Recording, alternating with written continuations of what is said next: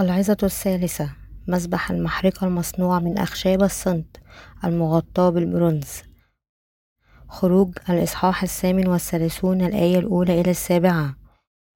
وصنع مسبح المحرقة من خشب الصنت طوله خمسة أذرع وعرضه خمسة أذرع مربعا وارتفاعه ثلاثة أذرع.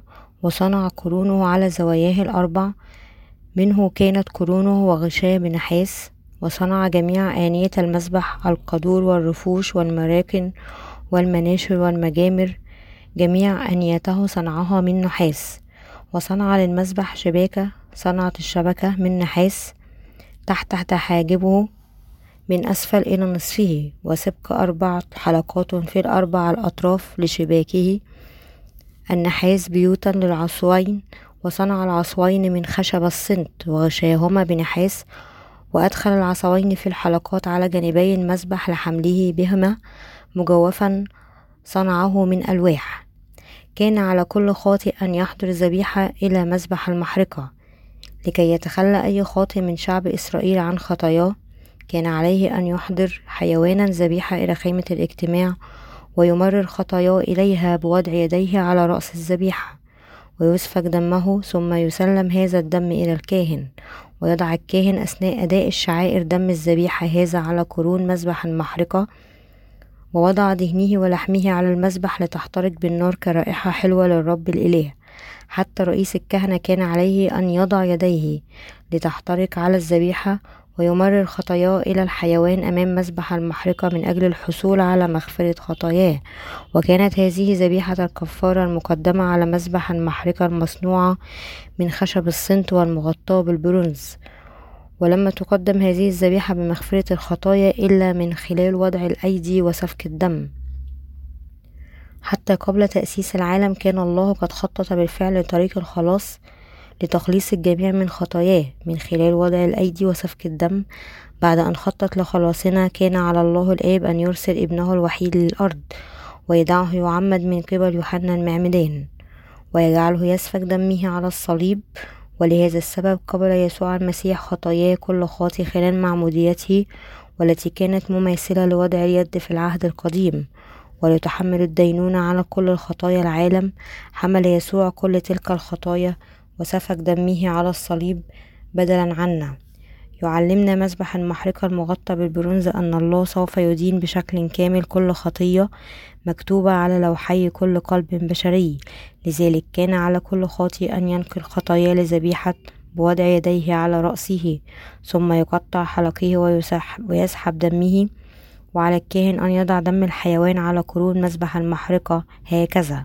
مسبح المحرقة المغطى بالبرونز يجعله يعرف لنا جميعا أن يسوع حمل كل خطايانا وأنه أدين على الصليب من أجل الخطايا بدلا منا. أهمية مسبح المحرقة كلما قدمت ذبيحة لله كان لحمها يقطع لقطع ويوضع على مسبح المحرقة من أجل حرقه بالنار وتقديمه كرائحة حلوة لله. وكان الله الآب مسرورا جدا لرؤية يسوع. قد عمد على يد يوحنا المعمدان وصلب حتى الموت بدلا عنا من أجل كل خطايانا. وكان الله الآب مسرورا لأن يسوع لا تشبه شائبة. ضحى بنفسه ككفارة أبدية لجميع الخطاة. تظهر الذبائح المقدمة على مذبح المحرقة كيف أنقذ الله كل خاطي من خطاياه. في الوقت نفسه تظهر أيضا كيف يدين الله كل خطية. وبعبارة أخرى يكشف مسبح المحرقة خلاص الجنس البشري من خطاياه. إنه يبين لنا أن كل خاطي يجب أن يطرح في بحيرة النار والكبريت في الجحيم. وكيف يمكن لكل خاطي أن يخلص من خطاياه؟ كل من لديه أي خطية على الإطلاق يجب أن يطرح في نار الجحيم. وبالتالي يجب على كل خاطي أن يجد رحمة الله دون أن يفشل. كل ذبيحة وضعت على مذبح المحرقة قد حملت آثام الخاطي وأدينت من أجلها. وبعبارة أخرى فإن الذبيحة قد قبل خطايا شخص ما من خلال وضع اليدين وسفك دمه بدلا منه. لقد حملت إدانة الخطية التي كان على الخاطئ أن يواجهها. تعلمنا هذه المحرقة التي تمت في ذبيحة خيمة الاجتماع. أن يسوع قبل آثام العالم من خلال معموديته وسفك دمه بدلا عنا. كل إناء في خيمة الاجتماع يبين لنا كيف تمم الله مغفرة الخطايا من أجلنا. لكي ترسم خطأ خطا واضحا لخلاصك ويجب أن يكون لديك الإيمان الصحيح بالحق المعلن. في أواني خيمة الاجتماع كيف يجب أن ترسم بعد ذلك خط خلاصك؟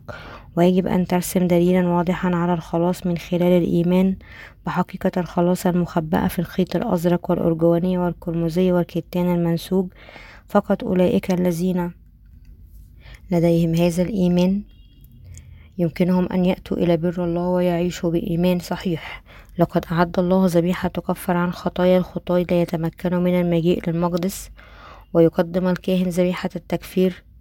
نيابة عن جميع الخطاة من أجل إنقاذهم من خطاياهم. لقد حقق الله وعده بالخلاص من خلال ابنه يسوع في إنجيل الماء والروح. ولذلك يجب أن نؤمن بإنجيل حقيقة الماء والروح ونعيش إيماننا. هل وضع إيمانك الآن في إنجيل الماء والروح؟ لكي تخلص من كل خطاياك يجب أن تؤمن بإنجيل الماء والروح من قلبك ولا يمكن الحصول على مغفرة الخطايا الحقيقية إلا إذا كان لديك إيمان بإنجيل الماء والروح كما يشهد الخيط الأزرق والأرجواني والقرمزي إن حقيقة الخلاص المعلنة في الخيط الأزرق والأرجواني والقرمزي الموضح في خيمة الاجتماع في العهد القديم كلها موجودة في إنجيل الماء والروح المعلن في العهد الجديد. هل تؤيد إنجيل الماء والروح أم أنك تتنبأ بإنجيل الذي يؤكد فقط على دم الصليب؟ هل تؤمن بالإنجيل الذي يعلن أن يسوع قد اعتمد وسفك دمه من أجلنا؟ في العهد القديم كان نظام الذبائح في خيمة الاجتماع هو عهد العصر الله للخلاص الذي يعدنا به سيخلصنا من خطايا العالم وكشف الله عن خطة متقنة للخلاص من خلال الخيط الأزرق والأرجواني والقرمزي والكتان المنسوج الناعم المستخدم في نسج بوابة خيمة الاجتماع. من أراد الدخول من هذا الباب كان عليه أن يؤمن بالحقيقة المعلنة في هذه المواد. هكذا سمح الله لشعب إسرائيل أن يخلص من خطاياهم من خلال ذبيحة خيمة الاجتماع من خلال وضع أيديهم على حيوانهم. الذبيحة وبالتالي نقل خطاياهم إليه بالإيمان وتقديم دمه لله إنجيل الماء والروح هو المعيار الذي يتم من خلاله قبول مغفرة الخطايا. وبالتالي فإن أولئك الذين يفهمون هذا الإنجيل ويؤمنون به بشكل صحيح هم شعب الله. في حين أن الجميع لم يصبحوا بعد واحدا من شعب الله وذلك لأن الحقيقة المعلنة في الخيط الأزرق والأرجواني والقرمزي والكتان المنسوج الناعم المستخدم في بوابة بوابة محكمة خيمة الاجتماع هو إنجيل العهد الجديد عن الماء والروح. قال ربنا لنيكوديموس في إنجيل يوحنا الإصحاح الثالث من لا يولد ثانيا من الماء والروح لا يقدر أن يدخل ملكوت الله. ومن المهم لنا جميعا أن ندرك أن الماء والروح هنا يشير إلى المعمودية التي تلقاها يسوع من يوحنا فقط إذا فهمنا إنجيل الماء والروح يمكننا أن نأتي لأحضان الله بالإيمان كما هو موضح في مرقس الإصحاح السابع الآية الحادية والعشرون كل شخص لديه نفس الخطايا الاثنى عشر التي تنبع من قلبه بادئ ذي بدء أفكار المرء الشريرة هي خطية أمام الله والقتل والزنا والسرقة والطمع والشر والكبرياء والحماقة كلها خطايا أيضا. الأفكار الشريرة الموجودة في قلوب الناس هي المصادر الحقيقية للخطية التي تسيء لقداسة الله. وعلى الرغم من أن الله خلق آدم على صورة الله كمخلوق أبدي إلا أن آدم أخطأ ضد الله ونتيجة لذلك ولدنا من نسل آدم كخطاة غير قادرين على الهروب من دينونة الله. ولأننا جميعا ولدنا كأول إنسان فمن طبيعتنا المتأصلة ألا نرتكب سوى الخطية ونسيء لقداسة الله. سوى في أفكارنا أو أفعالنا وبالتالي لا يمكننا المساعدة في ارتكاب الخطية حتى اليوم الذي نموت فيه. جميع البشر أشرار في أفكارهم بطبيعتهم وهم أيضا كائنات هشة يسهل خداعها من قبل الشيطان الذي يتحدى باستمرار قداسة الله. قال الله أنه لا شيء سوى الأفكار الشريرة تنبع من قلب الإنسان. كل إنسان مكشوف بالفعل كخاطي فأسد فاسد مملوء بأنواع الخطايا الاثنى عشر المذكورة في مرقس الفصل السابع من القتل إلى الزنا والسرقة والطمع والزنا والحماقة وما إلى ذلك. تمتلئ الطبيعة البشرية الأساسية لكل شخص بالأفكار الشريرة وعدد لا يحصى من الناس يتحدون. قداس قداسة الله بتقواهم الدينية. لذلك علينا أن يديننا الله على خطايانا دون أن نفشل. هذا هو السبب في حرق الحيوانات الذبيحة باستمرار على مذبح المحرقة يوما بعد يوم في خيمة الاجتماع. وكانت ساحة خيمة الاجتماع مليئة برائحة اللحم المحترق ودخان الحطب. يجب أن نغسل القذارة بالماء في المغسلة البرونزية. كان على كل كهنة العهد القديم أن يحيطوا أنفسهم كل يوم برائحة بالرائحة الكريهة لحرق اللحم والدخان الأسود وكان من المستحيل عليهم أن يكونوا نظيفين حيث اسودت وجوههم بسبب الدخان. وكانت أجسادهم مغطاة بالأوساخ لهذا السبب احتاجوا إلى مرحاض من البرونز في فناء الخيمة. حتى يتمكنوا من غسل أنفسهم كان على الكهنة أن يغسلوا قذارتهم بماء مغسلة البرونز كل يوم. تشير هذه البركة البرونزية في خيمة الاجتماع إلى أنه في أيام العهد الجديد غسل يسوع أسام العالم بتعمده من قبل يوحنا المعمدان تشير حقيقة أن كهنة العهد القديم غسلوا أجسادهم بماء مرحاض البرونز في خيمة الاجتماع إلى معمودية يسوع التي كانت مهمة لعمل الخلاص مثل الدم الذي سفكه على الصليب. كانت المعمودية التي تلقاها يسوع من يوحنا المعمدان خطوة لا غنى عنها على الإطلاق لغسل كل خطايانا والتي بدونها لا يمكن تطهير أحد. في الواقع يمكن للكهنة الحفاظ على قداستهم لأنهم يستطيعون الذهاب لمرحاض خيمة الاجتماع من البرونز وغسل كل الأوساخ المتراكمة على مدار الخدمة في خيمة الاجتماع. إن غسل الكهنة لقذارتهم في المغسلة البرونزية يعني أنه يجب على المرء أن يعترف بنفسه الخاطئة ويدرك أن الله سيدين الجميع ويدمرهم بسبب خطاياه ويفتح لك طريق الخلاص عندما تعترف لله بأنك ستدان وتلقى في نار الجحيم لتعاني إلى الأبد من خطاياك. الطريقة الوحيدة التي يمكنك من خلالها المجيء لمحضر الله هي الاعتراف بخطاياك والإيمان بحقيقة الخلاص الحقيقية التي حققها يسوع من أجلك.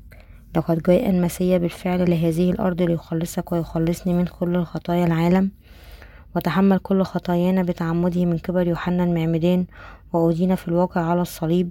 هذه هي حقيقة إنجيل الماء والروح وحقيقة الخلاص التي لا غنى عنها. كل إنسان لديه أفكار شريرة وبالتالي كل شخص لديه رغبات شريرة لإيذاء الآخرين وإلحاق الألم وحتى قتلهم ويجب أن تدرك مدى شر البشر وفسادهم. لماذا البشر أشرار جدا إذا؟ لأنهم مولودون بالخطية والشر بطبيعتهم ودائما ما يؤدون يؤوون أفكارا شريرة ويرتكبون الخطية لأن البشر يرتكبون جميع أنواع الخطايا الاثنى عشر طول الوقت. فهم مثل قنبلة يمكن أن تنفجر في أي وقت. يمارسون الشر طول الوقت ويكذبون على بعضهم البعض ويسرقون ويرتكبون الزنا والفجور ويجدفون على مجد الله ويحبون الحماقة والجنون. كحضنة من الأشرار بطبيعتهم فإن البشر دائما ما يضمرون أفكارا شريرة ويتحدون قداسة الله طول حياتهم. نظرة الله للخطية والخطاة من الطبيعة البشرية المتأصلة لكل شخص أن يكون أنانيا. يقول العلماء أن الإنسان لديه أكثر من مائة تريليون خلية وكل من هذه الخلايا التي لا تعد ولا تحصى أنانية لدرجة أنها لا تقدم تنازلا لخلية واحدة. هذا هو السبب في أن الإنسان كائن أناني تماما لأن الجميع مبرمجون وراثيا ليكونوا أنانيين مثل هذا. لا يمكن لأحد البقاء على قيد الحياة في هذا العالم ما لم تكن هناك معايير وقواعد اجتماعية تنظم سلوك المرء. البشر أنانيون لدرجة أنهم بدون مثل هذه المعايير يقتلون بعضهم ومن أجل بقائهم المتبادل وضعوا قواعد للتعايش. هذه هي الطريقة التي ظهرت بها الأعراف في القواعد. تم وضع المعايير لتقييد ميل الإنسان المدمر وتعزيز بيئة أكثر تعاونا لأن البشر أشرار وأشرار لدرجة أنها كان من الضروري وضع معايير وقوانين اجتماعية تحكم سلوكهم وكبح جميع ميولهم الشريرة. إذا كنت تريد حقا أن تؤمن بيسوع كمخلصك وتأتي لمحضر الله الآب فيجب عليك أن تدرك دون أن تفشل أنك شرير بطبيعتك بشكل أساسي وتعترف بأنك خاطي فاسد تماما مرتبط بالجحيم وتؤمن بإنجيل الماء والروح وتؤمن ببر يسوع المسيح وبالتالي تنال مغفرة كل خطاياك. وبالتالي لا يسعهم إلا أن يرتكبوا الخطية طوال الوقت وعلى الرغم من أنهم خلقوا على صورة الله إلا أنهم مجدفون على قدسته ولهذا السبب لا يمكن للبشر أن يخلصوا إلا إذا آمنوا بكل خلاص إنجيل الماء والروح الذي أعطاه يسوع المسيح. أعترف أنني شرير دائما أنا مليء بأوجه القصور طوال الوقت. أنا أرتكب الخطية باستمرار وبالتالي أستحق أن أعاقب في الجحيم. هذا هو السبب في الخلاص الذي تقدمه إنجيل الماء والروح لا غنى عنه بالنسبة لي. أؤمن أنك خلصتني من خلال إنجيل الماء والروح. فقط أولئك الذين يعترفون بضعفهم وشرهم يمكنهم أن يؤمنوا ببر يسوع المسيح. يقال أن سقراط كان مستوحى من خربشة عثر عليها على جدار الحمام الحمام والتي تقول اعرف نفسك.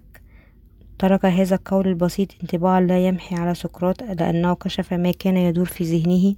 كلما رأى سقراط شخصا صالحا يتظاهر بأنه فاضل وواسع المعرفة كان يوبخ الشخص بقوله اعرف نفسك أولا وكان هذا البيان البسيط وحده كافيا لجعل سقراط فيلسوف عظيم يتذكره حتى يومنا هذا.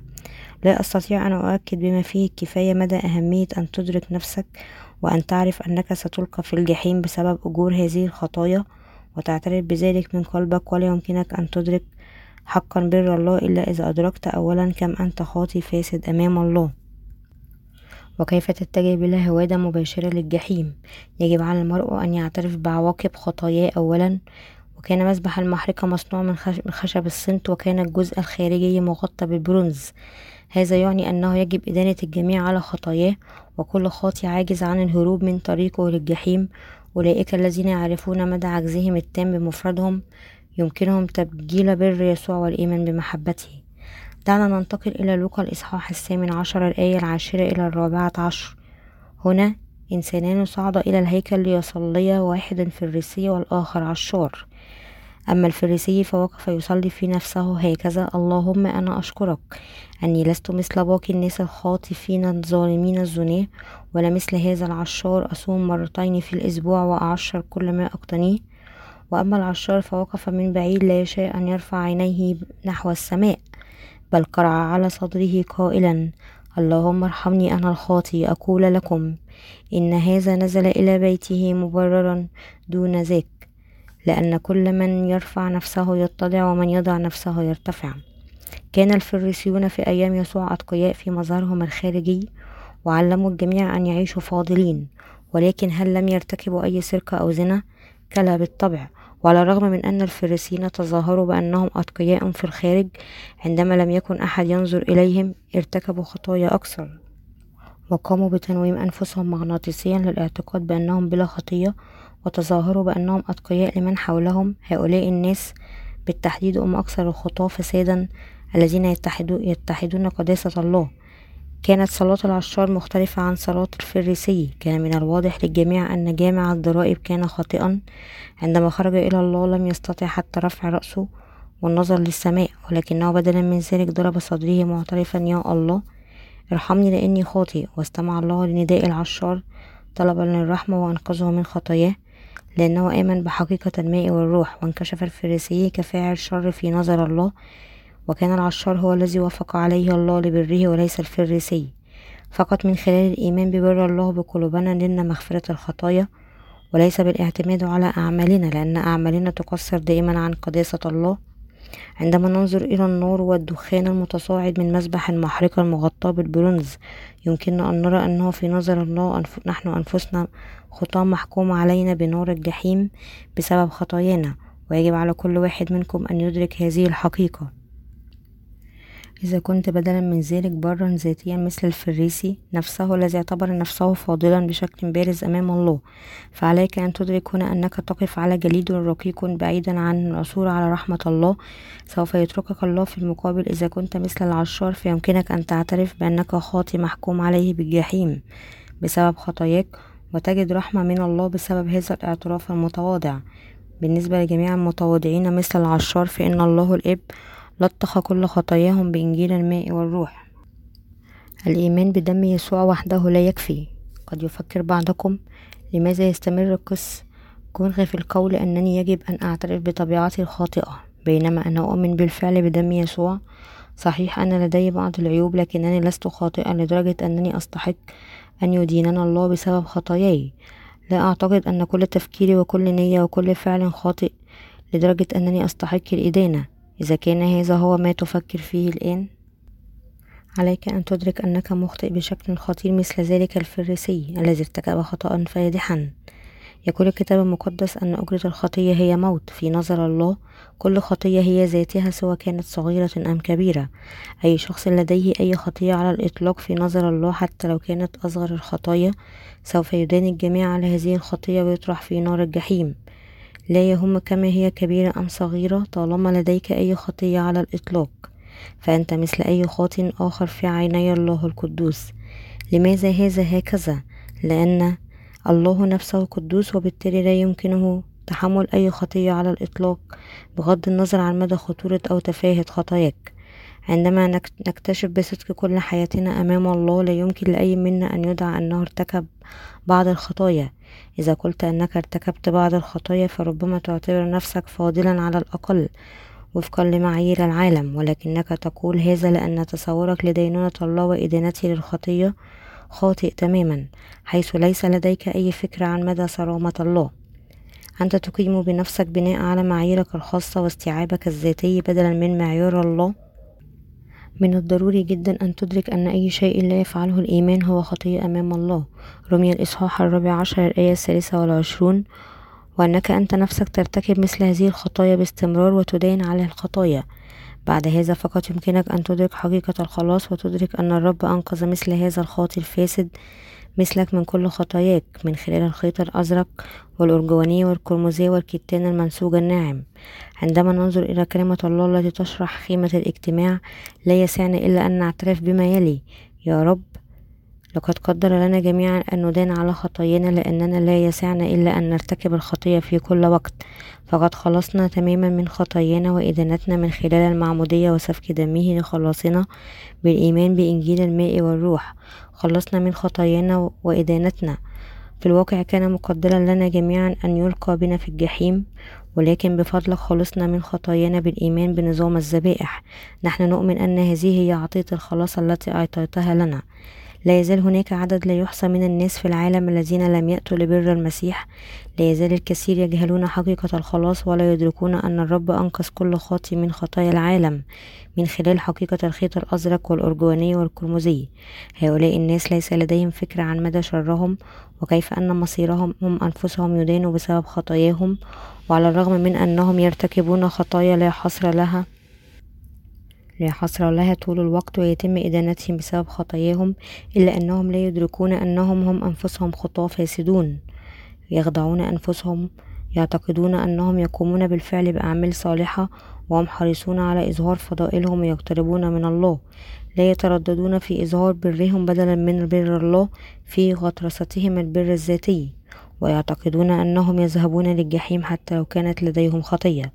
يوجد في الواقع عدد من المسيحيين في جميع أنحاء العالم يعتقدون أنهم على الرغم من أنهم يؤمنون بيسوع إلا أنه لا يزال لديهم بعض الخطايا المتبقية المتبقية معهم وأن هذه الخطايا يمكن غسلها بسهولة بمجرد تقديم صلوات التوبة ويتقدسون في النهاية وأنهم في النهاية يدخلون ملكوت السماوات وكثيرا من المسيحيين على يقين أنه على الرغم من أنهم يظلون خطاء إلا أن الله لن يدينهم لمجرد أنهم يؤمنون بيسوع.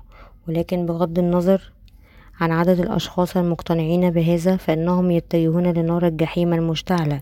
إذا كنت تعتقد أنك لن تذهب للجحيم حتى لو كنت لا تعرف حقا سر الخلاص الذي تم الكشف عنه في خيمة الاجتماع الأزرق والأرجوانية والقرمزية والكتان المنسوج الناعم أو إذا كنت تؤمن بيسوع صلب على الصليب من أجلك دون الإيمان بمعموديته فإن إيمانك معيب وغير كامل.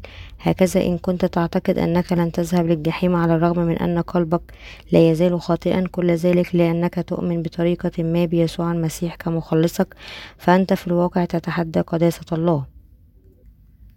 إنها مأساة أن الكثير من الخطاة يظلون أغبياء لدرجة أنهم لا يدركون أنهم يتجهون للجحيم. ولكن كما قال الكتاب المقدس الجميع أخطأوا وأعوزهم مجد الله. رمي الإصحاح الثالث الآية الثالثة والعشرون. ويجب أن يطرح الجميع في الجحيم لأن الجميع خطاة. ومجد الله ليس سوى يسوع المسيح الذي جاء بالماء والروح وعلى الرغم من أن عددا لا يحصى من المسيحيين يعلنون إيمانهم بيسوع إلا أن معظمهم ما زالوا غير مخلصين لأنهم لا يفهمون حقا أن يسوع جاء بالماء والدم والروح. إذا كنت لا تعرف ولا تؤمن بيسوع الذي جاء بالخيط الأزرق والأرجوانية والقرمزي فأنت لم تغسل من خطاياك بعد وبالتالي لا يمكنك الدخول لبيت الله اللامع. لذلك بغض النظر عما إذا كنت مسيحيا تعترف بالإيمان بمخلصك أم لا إذا لم تكن قد ولدت حقا من جديد فعليك أن تعترف أنك ملزم بالجحيم بسبب خطاياك وتؤمن بيسوع بشكل صحيح. هذه النقطة فصاعدا تنص شريعة الله بوضوح على أن أجرة الخطية هي موت ويجب أن تعترف أن القانون الإلهي وتؤمن به دون أي مقاومة. إذا اعترفت أنك تتجه إلى الجحيم من أجل خطاياك فهل يمكنك أن تؤمن بإنجيل الماء والروح الذي وهبه الله عطية للخلاص؟ هي مغفرة الخطايا وهذه العطية تمنح فقط لأولئك الذين يؤمنون بمعمودية يسوع المسيح. وموت وقيامته يا إلهي الخلاص والخلاص من كل خطايانا. من كل خطايانا لم يأتي من أنفسنا لكنه هبة الله لنا لم يولد أحد منا في العالم برغبته الخاصة ولكن الله هو الذي سمح لنا أن نولد على هذه الأرض لكي يجعلنا أولاده مدركين أن الله مكننا من الوصول لخلاصنا. إذا آمنا بمعمودية يسوع موته على الصليب وقيامته يجب على كل واحد منا أن يؤمن بهذه الحقيقة. وبعد أن أسس شريعته معلنا أن أجرة الخطية هي موت خطط لنا أيضا أن يمنحنا الحياة الأبدية في يسوع ربنا وأمر بصنع مذبح المحرقة من خشب الصنط وتغطيته بالبرونز وأشعل النار عليه. وهذا يعني أن أجرة الخطية هي موت وأن كل خطية يجب أن تدان إلى الأبد مثل هذا القانون الذي وضعه الله لا يمكن كسره أو تغييره من قبل أي منا. إذا كان لديك حقا فهم واضح لخيمة الاجتماع فإن يخلصك الله من كل خطاياك وإدانة هذه الخطايا فحسب بل سيمنحك كل بركاته. ومع ذلك إذا رفضت التفكير في خطاياك بجدية ولو مرة واحدة ولكنك بدلا من ذلك تعتقد بعناد أنه ليس لديك أي خطايا أو أنك لم ترتكب أي خطايا مميتة أو أن الخطايا القليلة التي ارتكبتها لا تقارن بالأشياء الجيدة التي فعلتها فستخضع روحك لقانون غضب الله. يسوع المسيح هو الله نفسه ويمكنك أن تتحرر من خطاياك إذا كنت تؤمن بالمسيح كمخلصك وتثق في بر الله الذي حققه الرب. وبمجرد أن تتحرر من كل خطاياك بالإيمان بإنجيل الماء والروح ستثبت بالتأكيد فالله للأبد. أقدم كل الشكر ليسوع المسيح. لأنه خلصنا من خطايانا وموتنا من خلال حقيقة الخلاص المخبأة في نظام الذبائح في خيمة الاجتماع.